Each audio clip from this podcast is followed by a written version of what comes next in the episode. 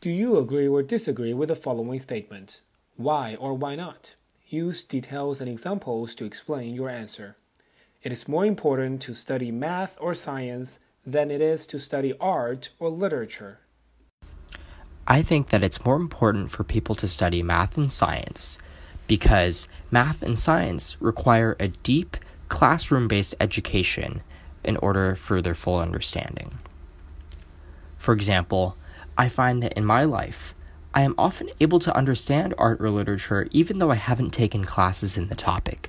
For example, when I go to a museum, I'm able to appreciate the paintings, or when I read a novel at home just for fun, I'm able to appreciate the work.